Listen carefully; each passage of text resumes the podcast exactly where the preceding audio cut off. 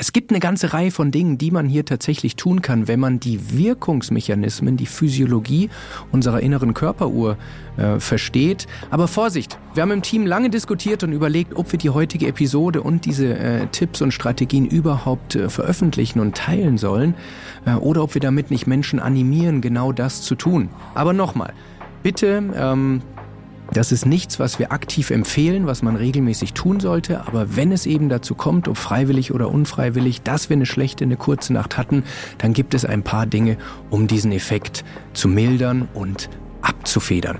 Es gibt eine spannende Studie der UCLA in Kalifornien. Die haben äh, eine Gruppe von Menschen nur vier Stunden schlafen lassen und haben sich dann angesehen, wie sich die natürlichen Killerzellen entwickeln. Nach so einer kurzen Nacht ist die Aktivität dieser NK-Zellen um Hey, Christorell hier und das ist dein Podcast über das Auf und Ab des Lebens.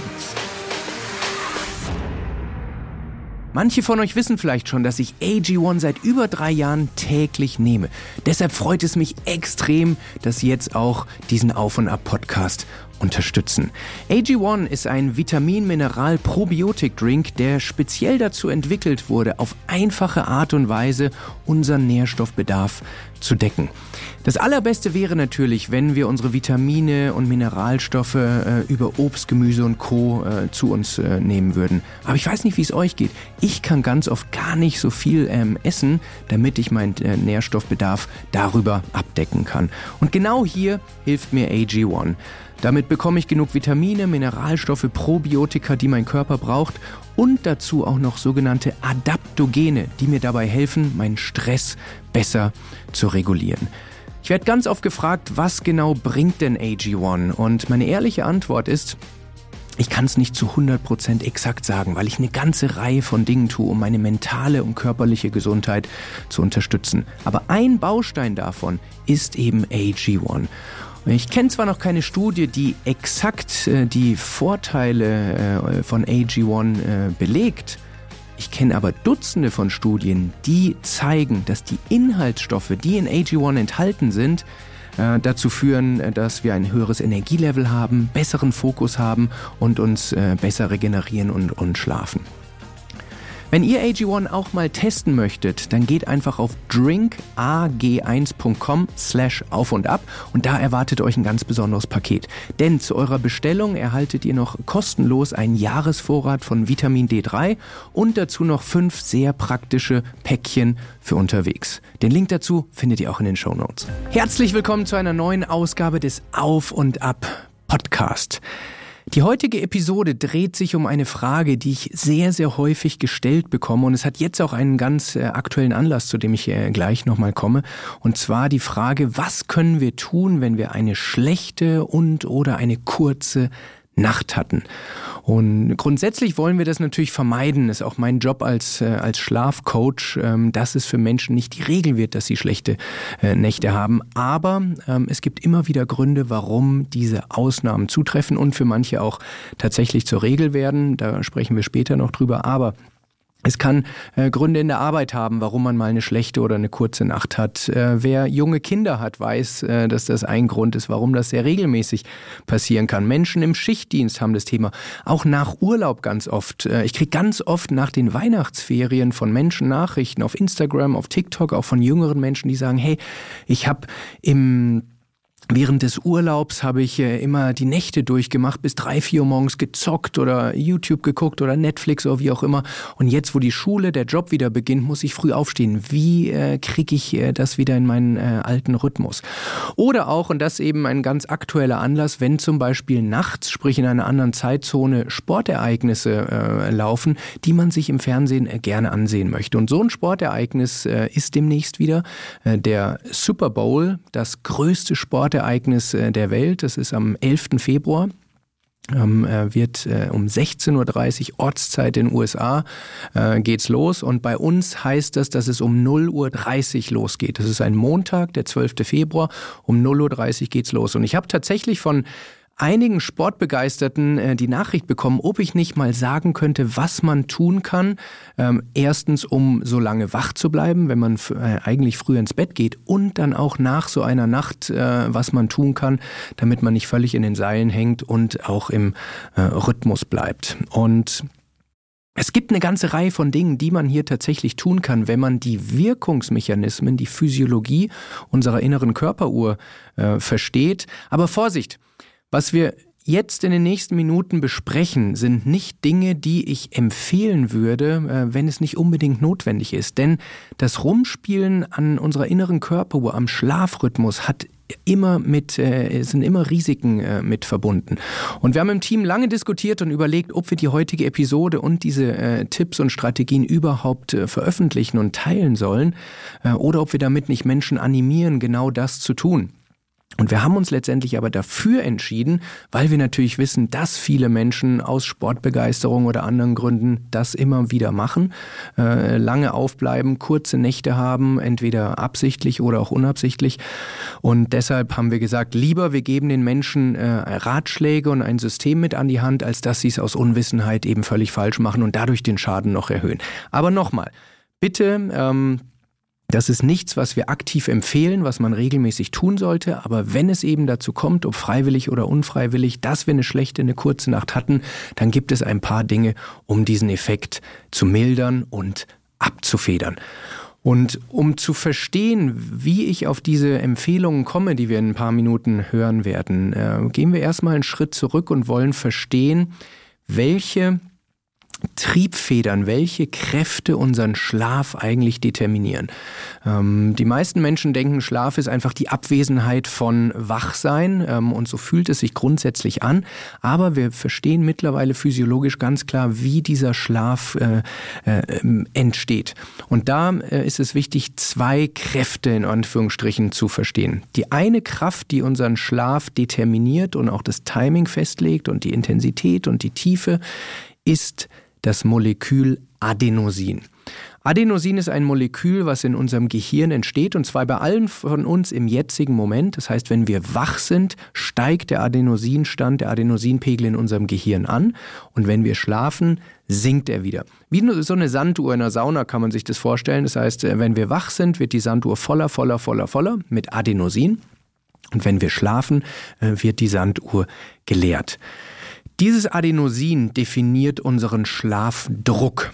Wir haben äh, dazu in einer vergangenen Episode, wo es ums Thema Koffein geht, schon äh, detailliert gesprochen. Wer also da nochmal tiefer reingehen möchte, gerne die Episode zu Koffein an, angucken. Für hier reicht jetzt, dass das eben den Schlafdruck äh, definiert. Und je länger wir wach sind, desto höher ist unser Adenosinstand, ähm, desto müder werden wir. Klingt erstmal sehr, sehr logisch. Koffein, um das, äh, um kurz da ähm, die Verbindung herzustellen wird im Englischen auch als Adenosine Muting Substance bezeichnet. Frei übersetzt eine Substanz, die äh, das Adenosin stumm schaltet. Das heißt, mit relevanten Mengen Koffein im Blut merken wir unseren echten Adenosinstand nicht mehr. Das heißt, wir bemerken unsere Müdigkeit gar nicht wirklich. Das heißt, Koffein macht uns gar nicht wirklich wacher und fitter, sondern es es stellt die Sensorik stumm, ähm, die uns den aktuellen Adenosinstand, sprich unseren Schlafdruck ähm, entsprechend meldet. Es liegt daran, dass Koffein an die Adenosinrezeptoren andocken kann, sie dadurch besetzt und dadurch der echte Adenosinstand einfach nicht mehr richtig gemeldet wird. Das heißt, das ist eine Kraft. Je höher der Adenosinstand ist, desto leichter fällt es uns einzuschlafen. Die zweite Kraft, die äh, auf unseren Schlaf einwirkt und diesen äh, mitgestaltet, ist der sogenannte zirkadiane Rhythmus.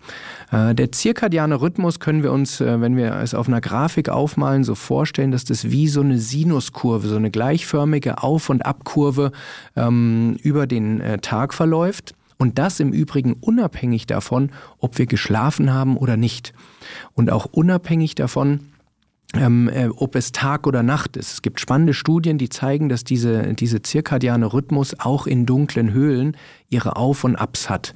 Ähm, es, man kann zwar durch Tageslicht und viele andere Dinge immer wieder ein Signal setzen, aber das läuft grundsätzlich erstmal unabhängig. Das ist auch der Grund, wer zum Beispiel schon mal eine Nacht durchgemacht hat, äh, nach dem, was ich gerade über Adenosin gesagt habe, müsste es ja eigentlich so sein, dass man in einer durchgemachten Nacht immer müder, müder, müder, müder wird, weil der Adenosinstand immer höher steigt. Aber äh, vielleicht kennt ihr das von früher, als man durchgemacht hat beim Feiern oder sowas. Man merkt irgendwann in den frühen Morgenstunden, bei den meisten Menschen so um vier, fünf Uhr vielleicht, wird man auf einmal, obwohl man nicht geschlafen hat, wieder etwas frischer. Und das ist dieser Rückenwind, weil der zirkadiane Rhythmus von einem Tief in ein Hoch reingeht. Äh, und diese beiden Kräfte, die wirken parallel und äh, je nachdem, wie die Konstellation ist, wie hoch der Adenosinstand, ob vom zirkadianen Rhythmus gerade ähm, eher ein Tief oder ein, ein Hoch ist, haben wir verschiedene, ähm, verschiedene Möglichkeiten zu schlafen.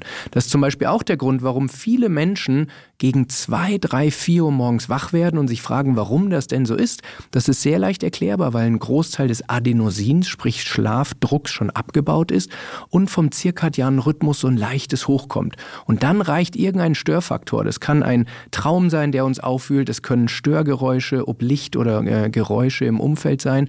Äh, und das kann dazu führen, dass man eben äh, sehr früh aufwacht. Okay, das sind mal die zwei äh, grundsätzlichen Kräfte, die unseren Schlaf äh, definieren. Und jetzt ähm, lass uns mal zu dem Thema schlechte und oder kurze Nacht kommen.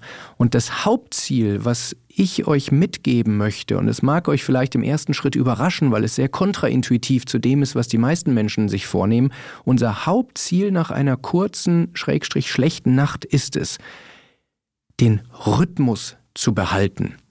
Nicht irgendetwas nachzuholen, was die meisten Menschen probieren, sondern den Rhythmus zu halten. Lass mich das erklären. Denn wenn wir ähm, probieren, Dinge nachzuholen und aus dem Rhythmus kommen, dann fangen für viele Menschen eben äh, Schlafrhythmusprobleme an, die dann äh, kurz-, mittel- bis langfristig zu echten Schlafherausforderungen oder Problemen führen können. So, und um dieses Hauptziel zu erreichen, ich erkläre es gleich noch ein bisschen äh, genauer, aber um zu erreichen, dass wir im Rhythmus bleiben, ohne Schlaf nachzuholen, ähm, sind nach einer kurzen oder schlechten Nacht, habe ich drei ganz konkrete Empfehlungen für euch.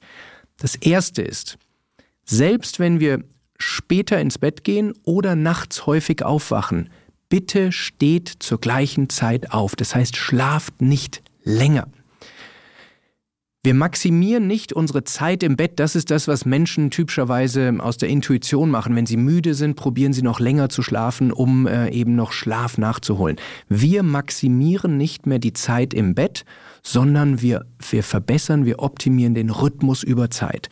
Und das heißt, eine einzelne Nacht ist nicht relevant. Also es geht darum, über Wochen, über Monate, über Jahre den Rhythmus zu stabilisieren. Also erstens, nicht länger schlafen, selbst wenn ihr euch äh, morgens müde fühlt. Das Zweite, nach so einer kurzen oder schlechten Nacht, wenn möglich, keinen Mittagsschlaf machen.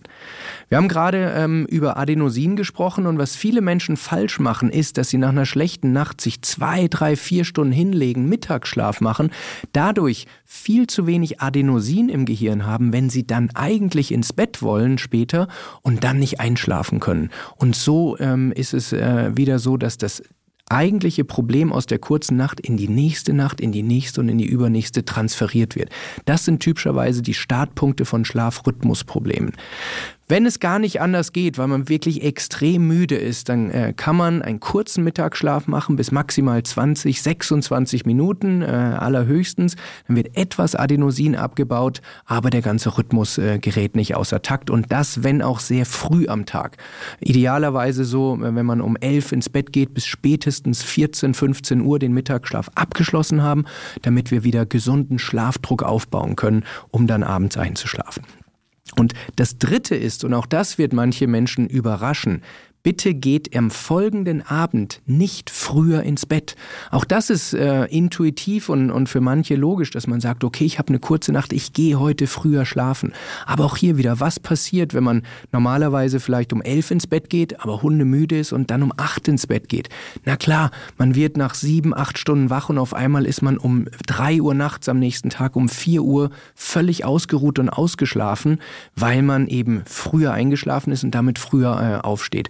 Und dann hat man die zweite Nacht, die schon äh, gestört ist. Und so kann es sein, dass man eben aus einer schlechten Nacht eine zweite, eine dritte, eine vierte kreiert, damit nervös wird, damit unruhig wird, unausgeschlafen wird, sich Druck macht und so ähm, eben auch diese äh, Schlafrhythmusstörungen äh, entstehen.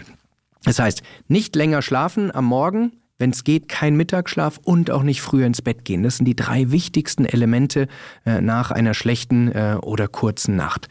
Und dazu noch, wenn möglich, ähm, probiert Kontakt mit zu vielen Menschen am Folgetag auf ein Minimum zu reduzieren. Warum? Nach so einer kurzen Nacht ist unser Immunsystem sehr, sehr geschwächt. Es gibt eine spannende Studie der UCLA in Kalifornien, die haben äh, eine Gruppe von Menschen nur vier Stunden schlafen lassen und haben sich dann angesehen, wie sich die natürlichen Killerzellen, die NK-Zellen, wie sich die entwickeln von der Aktivität her. Und nach so einer kurzen Nacht ist die Aktivität dieser NK-Zellen um 70 Prozent gefallen. Das heißt, unser Immunsystem ist sehr, sehr vulnerabel, sehr, sehr äh, verletzlich, sehr, sehr anfällig in der Zeit.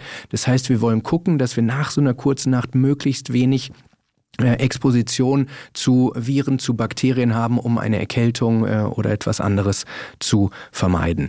Dazu, wenn möglich, guckt, dass ihr euer Stresslevel runterfahrt. Äh, wir sind körperlich einfach anfälliger und wenn wir das Stresslevel hochhalten, ist auch da die Gefahr, dass unser Immunsystem, unser Nervensystem aus der Balance gerät.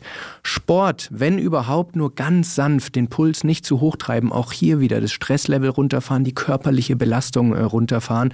Wir wollen einen Recovery-Tag, einen Regenerationstag und nicht einfach so weitermachen, als hätte man eine wunderbare äh, Nacht äh, gehabt.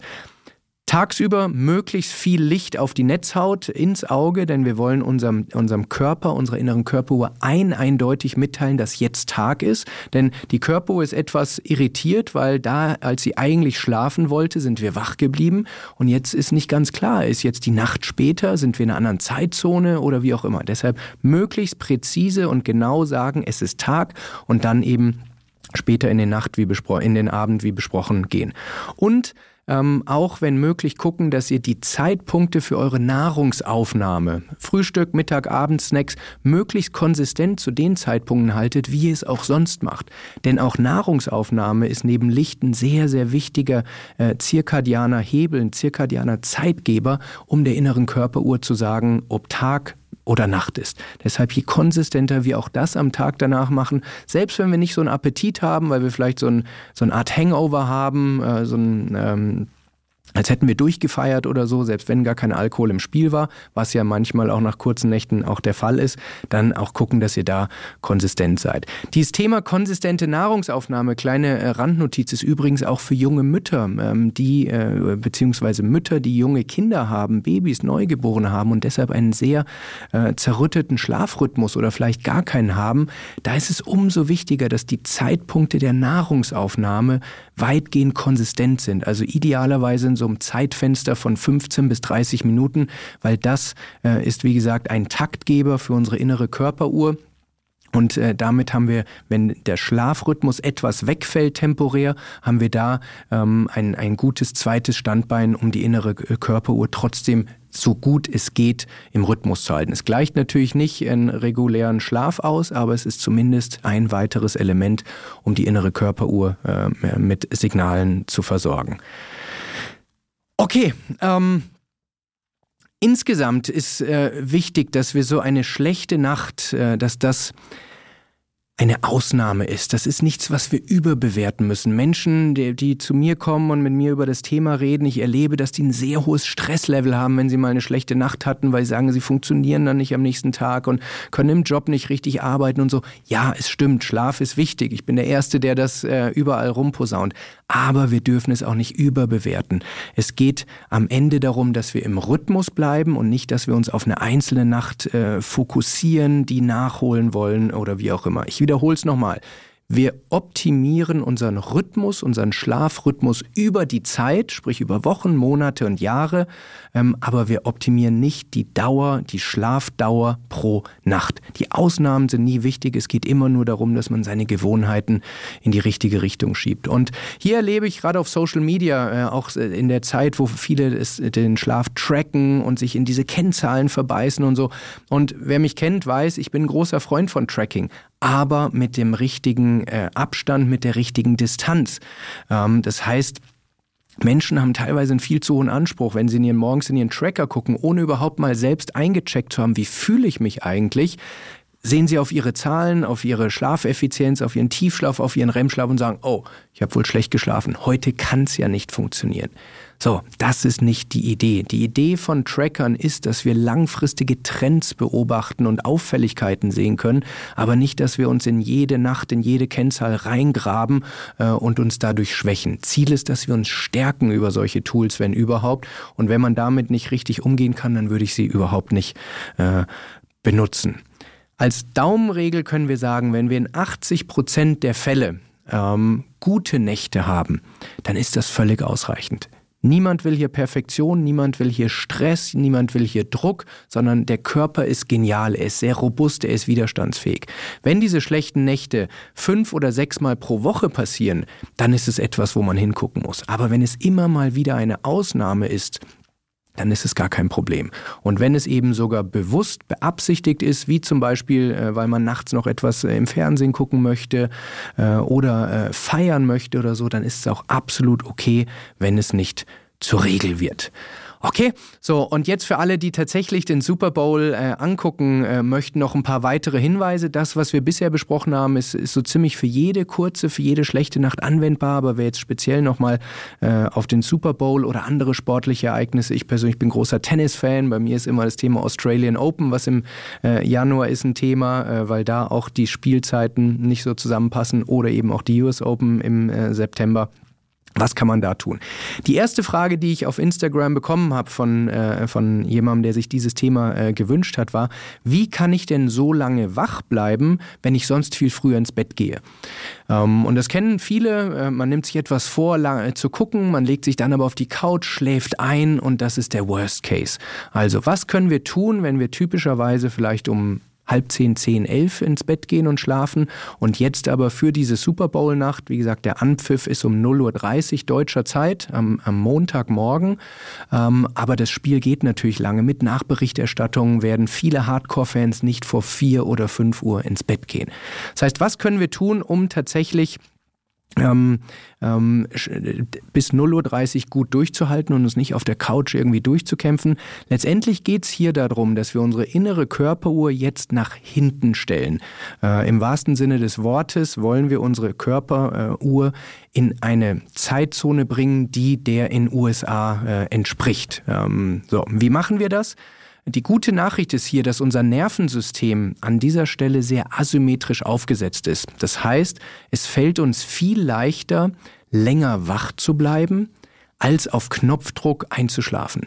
Länger wach bleiben können die meisten Menschen, ist vielleicht ein bisschen anstrengend, aber es geht schon irgendwie. Aber auf Knopfdruck einschlafen, vor allem früher einschlafen als normal, ist für die meisten Menschen unmöglich. Das ist auch der Grund, warum äh, es viel einfacher ist, einen Jetlag in Richtung Westen äh, zu mitzunehmen, weil man da eben länger wach bleiben muss, als Richtung Osten.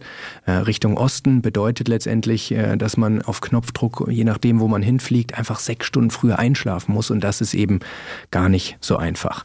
So, für unseren, äh, unseren, unser Beispiel Super Bowl heißt es jetzt, ähm, dass wir genau diese zirkadianen Hebel, also diese, diese Signale an unsere innere Körperuhr nutzen können, um dem Körper zu sagen, Freundchen, äh, der Tag ist noch nicht zu Ende, sondern du hast noch ein bisschen. Und diese vier zirkadianen Hebel sind Licht, Nahrungsaufnahme, Bewegung und Temperatur. Und ähm, wir gehen jetzt nicht alles im Detail durch, aber die Grundlogik ist die gleiche. Das heißt, um jetzt zum Beispiel nicht schon um 10 äh, müde zu werden, sondern erst Richtung äh, 3, 4, guckt man einfach, dass man sehr viel länger helles Licht in die Augen bekommt, um dem Körper zu suggerieren, dass es eigentlich noch Tag äh, draußen ist. Ich wiederhole es hier nochmal, ich würde das nicht tun, denn diese Manipulieren an der inneren Körperuhr ist nicht ohne. Aber wenn ihr mich jetzt fragt, wie funktioniert es, dann ist das äh, eben ein Weh, ein, äh, eine Möglichkeit, das zu tun. Eine zweite Frage in diesem Kontext war noch, kann ich denn vorschlafen? So, und die ganz klare Antwort ist nein. Vorschlafen geht nicht. Aber Wir haben gerade über Adenosin gesprochen, über Schlafdruck. Und wenn wir im normalen Rhythmus sind und typischerweise um 10, 11 oder wie auch immer ins Bett gehen, dann ist um 11 Uhr dieses Adenosin-Level maximal. Ähm, das heißt, da wollen wir ins Bett gehen. Und was man natürlich tun kann, ist das Adenosin nochmal später als sonst über ein kleines, über ein verspätetes Mittagsschläfchen abbauen.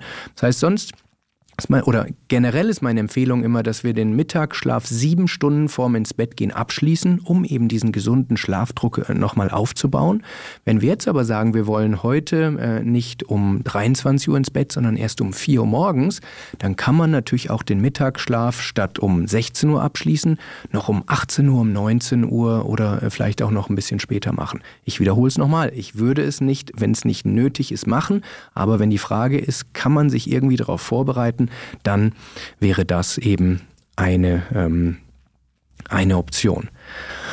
Okay, so, und am nächsten Tag, ich wiederhole es nochmal, guckt, dass ihr da, das ist, wird ein Montag sein, nicht ein, ein mega Meeting-Marathon habt, äh, nicht eine frühe Reise antreten müsst, äh, den Sport nicht übertreibt, keine High-Intensity-Einheiten oder sowas, wenn möglich einen Homeoffice-Tag einlegt, um eben nicht äh, und auch öffentliche Verkehrsmittel meidet, um eben nicht dieses geschwächte Immunsystem, was wir am Tag nach so einer kurzen Nacht haben, ähm, einfach ähm, das nicht ähm, zu sehr in, in eine Gefahr laufen. Und ähm, genau, so und insgesamt, ich wiederhole es nochmal, weil es hier äh, wichtig ist. Ich erlebe immer wieder, dass Menschen so Ausnahmenächte, die ab und zu passieren, und selbst wenn es alle zwei Wochen ist oder ein, zwei Nächte alle zwei Wochen, entspannt euch Leute. Es geht nicht um den, die eine Nacht, sondern es geht darum, dass wir über Monate, Jahre und Jahrzehnte einen guten Schlaf haben. Mit genug Tiefschlaf, mit genug REM-Schlaf, mit insgesamt genug Schlafdauer zum Zeitpunkt, der zu unserem Chronotypus passt. Nicht zu viele Aufwacher haben, aber auch das ist ganz normal. Kleine Randnotiz, die meisten Menschen wachen zwölfmal pro Nacht auf und das ist ganz normal. Das sind sogenannte Micro-Arousals, an die wir uns eben nicht erinnern. Kritisch wird es erst, wenn man sich daran erinnert, wenn man dann lange wach, blieben, äh, wach äh, bleibt, etc. So, ähm, aber ähm, meine Empfehlung ist trotzdem, spielt mit diesen Dingen, die ich äh, jetzt gerade gesagt habe, nicht unnötig äh, rum, gerade auch an junge Menschen äh, jetzt gerichtet, denn wenn es bei einer isoliert schlechten Nacht bleibt, und wir haben gerade darüber gesprochen, wie das funktioniert, Haken dran. Aber ganz oft sind solche zerrütteten Nächte eben der Start von einer schlechten Woche, einem schlechten Monat und dann äh, mit Schlafrhythmusproblemen. Und das wollen wir natürlich tunlichst vermeiden. Okay, dann wünsche ich euch allen bei ähm, den kurzen Nächten, die das Leben auch äh, ausmachen werden, trotzdem Erholung, trotzdem Entspannung und äh, einen ruhigen Geist. Ihr wisst jetzt genau, was zu tun ist. Und äh, bis dahin äh, wünsche ich euch äh, viel Spaß bei eurem Auf und Ab des Lebens. Wenn euch diese Episode gefallen hat, würden wir uns wahnsinnig freuen, wenn ihr uns auf Apple und oder Spotify eine bis zu 5 Sterne Bewertung gebt. Wenn ihr dem Auf und Ab Podcast folgt, denn je mehr Menschen diesem Podcast folgen, desto äh, bessere Gäste können wir einladen, desto mehr Budget äh, haben wir, um das noch hochwertiger zu machen, die Soundqualität, das Studio besser zu machen. Alles, was hilft, um euch eine äh, wunderbare Hör- und oder Seherlebnis zu ermöglichen. Und wenn ihr Feedback habt, was wir besser machen können, welche Themen wir behandeln sollen, welche Gäste wir einladen sollen, schreibt es einfach in die Kommentare bei YouTube rein.